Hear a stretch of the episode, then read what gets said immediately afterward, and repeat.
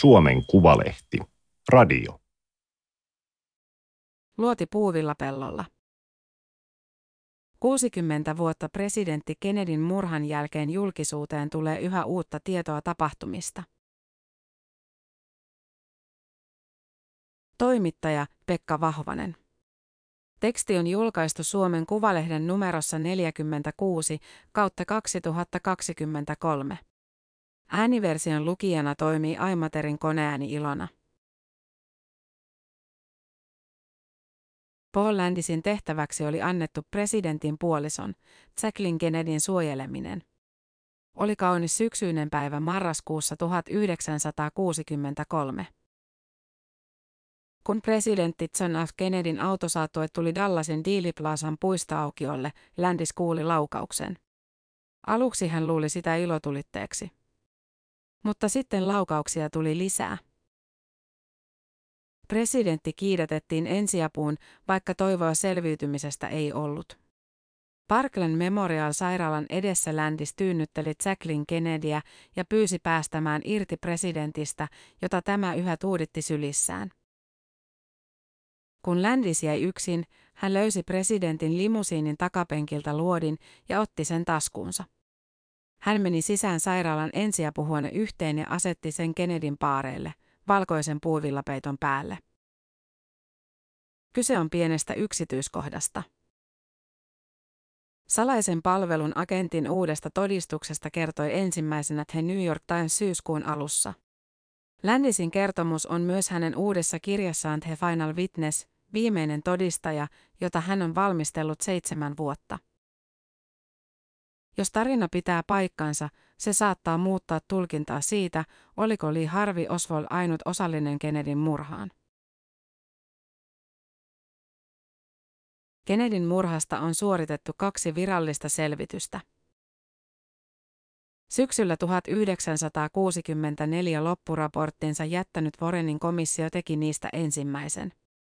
Se uskoi, että kaksikymmentäneljävuotias Lee Harvey Oswald, entinen merijalkaväen sotilas, murhasi Kennedyn kolmella laukauksella. Silminnäkijät kertoivat kuulleensa kahdesta kuuteen laukausta. Useimmin he sanoivat kuulleensa kolme. Oswald ampui laukauksensa Dealey Plaza puistoaukion laidalla olleen kirjavaraston kuudennesta kerroksesta. Sieltä löytyi hänen käyttämänsä karkanokivääri ja ikkunan vierestä kolme hylsyä. Murhassa ei ollut muita osallisia, komissio päätteli. Mutta Warrenin komissio jätti monta tärkeää tutkimuslinjaa tutkimatta. Koska suuri osa yhdysvaltalaisista ei uskonut sen päätelmiin, kongressin edustajainhuone perusti oman tutkimuskomiteansa tuhatyhdeksänsataaseitsemänkymmentäluvulla. Komitean loppuraportin päätelmä oli, että Oswald ei todennäköisesti toiminut yksin. Näkemys perustui esimerkiksi silminnäkijäkertomuksiin ja paikalla olleen moottoripyöräpoliisin tallentaman äänitteen akustiikka-analyysiin. Laukauksia olikin neljä, ei kolme, pääteltiin. Komitea kuitenkin korosti, ettei todennäköisen salaliiton toteuttajasta ollut tarpeeksi todisteita, jotta pitäviä päätelmiä voisi tehdä. Mitä sanovat amerikkalaiset asiantuntijat Landisin uudesta todistuksesta? Onko se luotettava ja miten se muuttaisi tulkintaa Kennedyn murhasta? Se ainakin todistaa siitä, että rikospaikka oli kaoottinen ja hallitsematon ja että todisteet, joita rikospaikalta saatiin, olivat epäluotettavia, sanoo Jefferson Morley. Morley on tietokirjailija ja entinen The Washington Postin toimittaja. Hän ylläpitää J F K Facts-sivustoa, jossa Kennedyn murhaa tarkastellaan julkitulleiden asiakirjojen valossa. Morleyn mukaan Landisin todistus kyseenalaistaisi niin sanottua yhden luodin teoriaa, jota kriitikot kutsuvat myös taikaluotiteoriaksi. Oswaldin todettiin ampuneen vain kolme laukausta, ja yksi niistä meni ohi. Kun yksi osui presidenttiä päähän, yhden oli osuttava sekä Kennedyin että hänen edessään istuneeseen Teksasin kuvernööriin John Connallyin. Warrenin komissio oletti, että kyseinen luoti oli ensin mennyt Kennedyn kehon läpi kaulan kohdalta. Sen jälkeen luoti oli mennyt sisään Connollyn selästä, tuhonnut täysin kaksitoista pilkku seitsemän senttiä hänen viidennestä kylkiluustaan, tullut ulos hänen oikean nänninsä alapuolelta, mennyt hänen oikeasta ranteestaan sisään murtaen värttinaluun ja tullut ulos ranteen kämmen puolelta. Sen jälkeen luoti iskeytyi Connallyn vasempaan etureiteen, jonka lihakseen se oli mennyt vain pinnallisesti. Oletuksena oli, että luoti oli sairaalassa pudonnut reidestä Connallyn paareille, vaikka silminnäkijä havainnut luodin löytymispaikasta sairaalassa olivat ristiriitaiset. Mutta jos luoti olikin löytynyt Kennedyn kehon vierestä auton takapenkiltä, yhden luodin teoria ei ehkä ole totta. Ja jos yhden luodin teoria ei ole totta, ampujia saattaisi olla enemmän kuin yksi. Uuden todistuksen antanut Landis on kahdeksankymmentäkahdeksanvuotias. Yleisesti ottaen muisti on erehtyväinen ja siitä tulee enemmän erehtyväinen iän myötä, sanoo Fredrik Logevall. Hän on Harvardin yliopiston historian professori, joka kirjoittaa juuri toista osaa Kennedyn elämäkerrasta. Logevall kuitenkin korostaa, että kaikki johtolangat ovat tärkeitä ja ne pitää tutkia. Landis on kertonut kärsineensä traumaperäisestä stressihäiriöstä murhan takia vuosia. Näky presidentin räjähtävästä päästä piinasi häntä pitkään. Hän erosi salaisesta palvelusta noin vuosi Kennedyn murhan jälkeen. Landis ei pystynyt vuosikymmeniin lukemaan mitään Kennedyn murhasta. Gerald Posner uskoo, että Landis on luotettava todistaja. Posner on tutkiva toimittaja, joka on kirjoittanut Kennedyn murhaa käsittelevän arvostetun tietokirjan Case Closed. Kaikki Landisin tapaamat henkilöt, joiden kanssa olen keskustellut, The New York Timesin toimittajasta lähtien, pitävät häntä luotettavana todistajana. Hän ei vaikuta mieheltä, joka kalastelisi viisitoista minuuttiaan julkisuudessa, Posner sanoo. Posner pitää kuitenkin joitain yksityiskohtia epätodennäköisinä. Ajatus siitä, että armeijan kiväärillä ammuttu raskas luoti olisi tehnyt vain pintahaavan presidentin selkään ja pudonnut siitä auton takapenkille tuntuu mahdottomalta, hän sanoo. Sen sijaan hänestä on mahdollista, että kun kuvernööri Connallyä kannettiin pois autosta, luoti on voinut pudota takapenkille. Lee Harvey Oswald oli monen kuvauksen perusteella epävakaa nuori mies. kaksitoistavuotiaana hän joutui psykiatriseen tarkkailuun koulusta lintsaamisen takia. Oswaldia tutkinut psykiatri piti häntä emotionaalisesti häiriintyneenä. Ulkopuolisuuden kokemukset saattoivat vaikuttaa osittain siihen, että hän viehättyi sosialismista. Oswald värväytyi merijalkaväkeen seitsemäntoistavuotiaana. Hän opiskeli Venäjää palvelusaikanaan ja hänet vapautettiin aktiivisesta palveluksesta tekaistulla syyllä äitinsä terveysongelmilla. Seuraavaksi Oswald loikkasi Suomen kautta Neuvostoliittoon, jossa hän asui kaksi ja puoli vuotta. Siellä hän tapasi myös valkovenäläisen Marinan ja meni tämän kanssa naimisiin.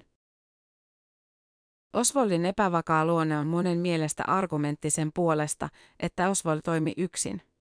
Hän olisi huono valinta osaksi suurta salaliittoa. Toisaalta monet tiedustelupalveluiden käyttämät agentit täyttävät kyllä epävakaan persoonallisuuden tunnusmerkit, Posner huomauttaa. Usein sellaisia ihmisiä käytetään, jotka ovat vähän reunalla. Oliko Oswald epäluotettava? No, hänet piti vaientaa ja hänet vaiennettiin, Morley sanoo. Hän viittaa siihen, että Zagrubin murhasi Oswaldin kaksi päivää Kennedyn murhan jälkeen televisiokameroiden edessä.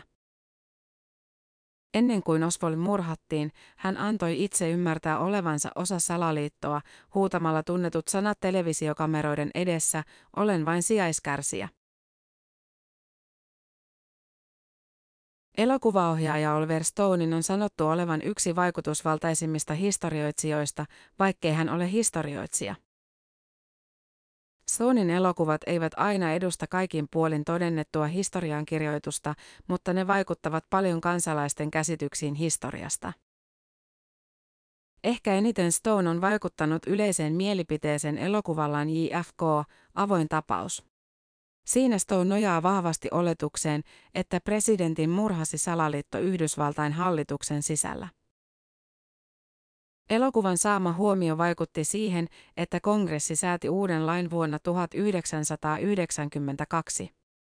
Lain mukaan kaikki Kennedyn murhaan liittyvät hallituksen asiakirjat piti julkistaa vuoden kaksituhattaseitsemäntoista lokakuun kahdenteenkymmenenteenkuudenteen päivään mennessä. Presidentit Donald Trump ja Joe Biden ovat kuitenkin viivyttäneet julkistamista. Yhä noin kolmetuhattaviisisataa asiakirjaa on vähintään osittain salaisia. Presidentit ovat kieltäneet niiden julkistamisen keskustiedustelupalvelu C I A:n pyynnöstä. Toisaalta lukuisia asiakirjoja on myös viime vuosikymmeninä julkistettu kokonaan tai osittain. Näistä asiakirjoista piirtyy kuva yhdestä asiasta, C I A seurasi Oswaldin liikkeitä hyvin tarkkaan. Se tosin on epäselvää, mitä tästä voi päätellä. C I A alkoi kerätä tietoa Oswaldista viimeistään lokakuussa tuhatyhdeksänsataaviisikymmentäyhdeksän, kun tämä loikkasi Neuvostoliittoon. Keskustiedustelupalvelu piti Oswaldia tarkemmin silmällä, kun hän palasi Yhdysvaltoihin kesäkuussa tuhatyhdeksänsataakuusikymmentäkaksi. C I A oli erityisen kiinnostunut siitä, kuinka Oswald perusti Kuuban johtajan Fidel Castron tukiyhdistyksen New Orleansissa. C I A seurasi Oswaldia myös Mexico Cityssä, jossa hän vieraili Neuvostoliiton ja Kuuban suurlähetystöissä syys-lokakuussa tuhatyhdeksänsataakuusikymmentäkolme. Oswald palveli Yhdysvaltain Atsugin tukikohdassa Japanissa tuhatyhdeksänsataaviisikymmentäluvun lopulla. Paikka oli Neuvostoliittoon kohdistuneiden vakoilulentojen laukaisupaikka ja paikka, jossa C I A testasi tuolloin L S D:tä sotilaillaan.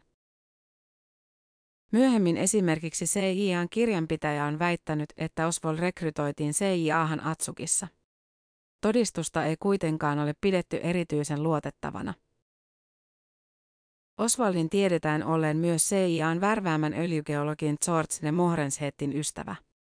Hän auttoi Oswaldia esimerkiksi työpaikan löytämisessä. De Mohrenschildtin mukaan C I A:lle Dallasissa työskennellyt Walton Moore oli alun perin suositellut hänelle Oswaldin tapaamista. De Mohrenschildt tappoi itsensä samana päivänä, kun häntä oli pyydetty todistamaan edustajainhuoneen salamurhakomitealle. Yksi ristiriitainen todistaja C I A:n osallisuudesta on ollut Watergate-hotellin murron presidentti Richard Nixonin presidenttikampanjalle toteuttanut E. Howard Hunt. The Rolling Stone-lehti raportoi vuonna kaksituhattaseitsemän, että C I A:ssakin työskennellyt Hunt olisi kuullut Kennedyn murhan salaliitosta ennen murhan tapahtumista. Huntin esittämien väitteiden mukaan salaliittoon olisi kuulunut C I A:n korkea-arvoisia työntekijöitä. Jefferson Morley ei pidä Huntin todistusta luotettavana, koska tämä oli kommenteissaan epäjohdonmukainen. Morleyn mukaan on kuitenkin viitteitä siitä, että Oswald oli jollain tavalla osallisena C I A:n salaisessa operaatiossa, joka ei liittynyt presidentti Kennedyin. Edelleen julkistamatta on nimittäin neljäkymmentäneljä Oswaldin liittyvää dokumenttia, jotka kuvaavat C I A:n psykologisista operaatioista vastaavan agentin George Soanaisen toimia vuonna tuhatyhdeksänsataakuusikymmentäkolme. Tiedämme näiden dokumenttien päivämäärät, tiedämme, että ne käsittelevät C I A:n salaisia operaatioita, mutta emme pysty näkemään mitä niissä on, Morley kertoo. Hän pitää mahdollisena, että Kennedyn murhasivat hänen poliittiset vastustajansa hallituksen sisällä. Salaliittoon saattoi kuulua joitain sotilaita ja yksilöitä C I A:sta. Motiivina saattoi olla Kennedyn väitetty liiallinen sodanvastaisuus. Logevall sanoo, ettei ole vielä käynyt murhaan liittyviä asiakirjoja läpi systemaattisesti Kennedyn elämäkerran toista osaa varten. Siksi hän ei kommentoi suoraan Morleyn oletusta. Olisin kuitenkin yllättynyt, jos yhä julkistamattomat dokumentit sisältäisivät savuavan aseen. Toisaalta on hyvin todennäköistä, että C I A ja F B I olivat hyvin häpeissään siitä, että ne seurasivat Oswaldia tarkasti, mutta eivät pystyneet estämään murhaa, Logevall sanoo. Asiakirjojen pitäminen yhä salaisina ruokkii ihmisten uskoa siihen, että tiedustelupalveluilla on jotain peiteltävää Kennedyn murhassa, Logevall painottaa. Vuonna kaksituhattakolmetoista C I A:n oma historioitsija David Robarg myönsi, että tiedustelupalvelu on vaikeuttanut Kennedyn murhan tutkintaa kätkemällä siihen liittyviä tietoja. Tiedustelupalvelun oman tulkinnan mukaan kyse oli kuitenkin hyväntahtoisesta peittelystä. C I A ei kertonut Warrenin komissiolle, että se oli tarkkaillut Oswaldia. Se ei myöskään kertonut C I A:n yrityksistä murhata Kuuban johtaja Fidel Castro. tuhatyhdeksänsataakuusikymmentäluvun alussa C I A käytti esimerkiksi Yhdysvaltain mafian tietotaitoa apuna Castron salamurhan valmistelussa. Tiedustelupalveluiden toimintaa tutkinut kongressin Churchin komitea selvitti, että C I A yritti murhata Castron vähintään kahdeksan kertaa tuhatyhdeksänsataakuusikymmentäluvun alkupuolella. Lisäksi C I A:lla oli eksoottisia suunnitelmia saada Castro näyttämään mielenvikaiselta altistamalla hänet L S D:tä muistuttavalle kemikaalille ennen hänen julkista esiintymistään. Castro tiesi hyvin murhasuunnitelmista, ja yksi teoria on, että kuupalaiset olivat Kennedyn salamurhan takana. Oswald vieraili Kuuban suurlähetystössä Meksikossa vajaa kaksi kuukautta ennen murhaa. Vuonna kaksituhattaseitsemäntoista julki tulleissa dokumenteissa kuupalainen tiedusteluupseeri Ramiro Jesus Abreu Quintana sanoi tunteneensa Oswaldin.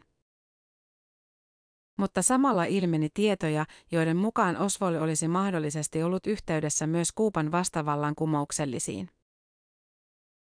Monet näistä Castron vastustajista vihasivat myös Kennedyä. Heidän mielestään presidentti ei ottanut Castron syöksemistä vallasta tarpeeksi tosissaan. Yhden tulkinnan mukaan mafia oli keskeinen murhan toteuttamisessa. Tätä on pitänyt todennäköisimpänä skenaariona Notre Damen yliopiston oikeustieteen professori C. Robert Blakey, joka johti edustajainhuoneen salamurhakomitean tutkintaa. Todennäköisimmät syylliset hänen mukaansa olivat Carlos Marcello New Orleansin ja Santo Traficante Tampan mafiasta. Traficante oli yksi niistä mafiapomoista, joka oli suunnitellut C I A:n kanssa Castron murhaa. Järjestäytyneen rikollisuuden keskuudessa herätti suurta vihaa, että presidentti ja oikeusministeri Robert Kennedy olivat päättäneet puuttua ankarasti mafian toimintaan. Ennen murhaa Marcello oli uhonnut presidentin tappamisella. Hän myös puhui siitä, kuinka hän aikoi hankkia jonkun kahjon, joka ottaa syyt niskoille, kuten aina Sisiliassa tehdään.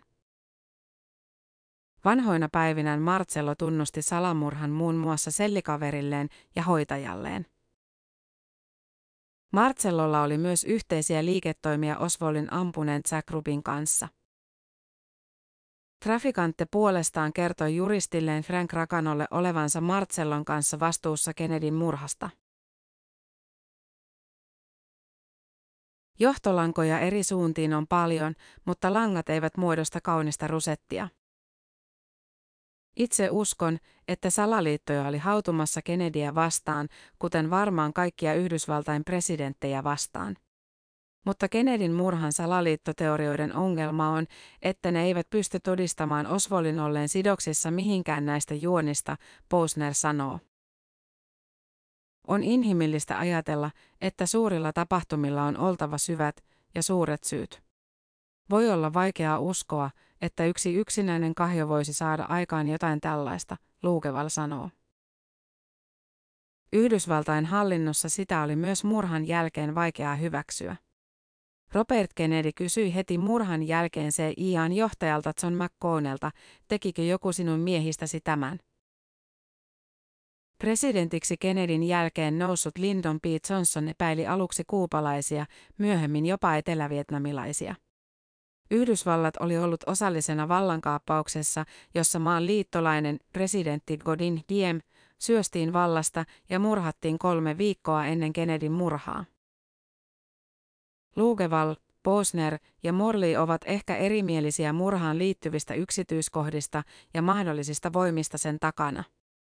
Yhdestä asiasta he ovat samaa mieltä, murhan yksityiskohdista ei enää koskaan saavuteta yksimielisyyttä. Vaikka otsikoin kirjani vuonna tuhatyhdeksänsataayhdeksänkymmentäkolme, Case Closed, asia loppuun käsitelty, tapaus ei varmaan ole missään vaiheessa loppuun käsitelty, Posner sanoo. Kennedyn kuolemaa surtiin ympäri maailmaa. Hänen presidenttikauteensa kohdistui paljon toiveita uudesta alusta paitsi Yhdysvalloissa myös muualla maailmassa. Moni inspiroitui Kennedyn vahvasta uskosta, että politiikalla maailmasta voidaan tehdä parempi ja oikeudenmukaisempi. Sisäpolitiikassa Kennedy ajoi esimerkiksi rotusorron poistoa. Hän kannatti uutta lainsäädäntöä, joka takasi mustille yhtäläiset oikeudet. Kennedy ei kuitenkaan ehtinyt saada lakia läpi kongressissa ennen kuolemaansa. Mutta Kennedyn kuolema sai aikaan sellaisen sympatiaryöpyn, että lakiesitys meni läpi kongressissa, Logevall sanoo. Yksi suuri keskustelu on käyty siitä, olisiko Kennedy eskaloinut Vietnamin sotaa niin kuin hänen seuraajansa Johnson teki. Kennedyn kuollessa Vietnamissa oli noin kuusitoistatuhatta yhdysvaltalaista sotilasta. Vuonna tuhatyhdeksänsataakuusikymmentäkahdeksan heitä oli yli puoli miljoonaa. Logevall korostaa, että Kennedy suhtautui epäillen laajamittaisen sodan käymiseen Vietnamissa. Johnsonia sotaan ajoi kotimaan politiikan paine. Hän halusi tulla uudelleen valituksi. Eläessään pitempään Kennedy olisi todennäköisesti tehnyt tärkeimmät ratkaisunsa Vietnamin suhteen toisella presidenttikaudellaan, jolloin hän ei olisi enää välittänyt uudelleenvalinnasta. Kaikki historioitsijat eivät ole samaa mieltä. Monissa Kennedy-tulkinnoissa Kuuban ohjuskriisi muutti presidentin ulkopoliittista ajattelutapaa. Kylmän sodan soturista tuli rauhan mies. Kennedy oli järkyttynyt siitä, kuinka lähelle ydinsotaa kriisissä ajauduttiin, ja hän päätti, ettei halua olla vastuussa maailmantuhosta. Vuonna tuhatyhdeksänsataakuusikymmentäkolme Yhdysvaltain ja Neuvostoliiton välillä solmittiin osittainen ydinkoekieltosopimus. Jos Kennedy olisi elänyt pitempään, on perusteita uskoa, että hän olisi vähentänyt kylmän sodan jännitteitä jopa siihen pisteeseen, ettei tilannetta olisi enää kutsuttu kylmäksi sodaksi. Logevall pitää Kennedyä yhtenä parhaista toisen maailmansodan jälkeisistä Yhdysvaltain presidenteistä. Professori ei kuitenkaan nostaisi Kennedyä kolmen suuren, George Washingtonin, Abraham Lincolnin, Franklin D. Rooseveltin, joukkoon. Hän ei elänyt tarpeeksi pitkään. Yhdysvaltalaisia asiantuntijoita on haastateltu puhelimitse tai videoyhteydellä. Tämä oli Suomen Kuvalehden juttu luotipuuvilla pellolla. Ääniversion lukijana toimi Aimaterin koneääni Ilona. Tilaa Suomen Kuvalehti osoitteesta suomenkuvalehti piste fi kautta tilaa.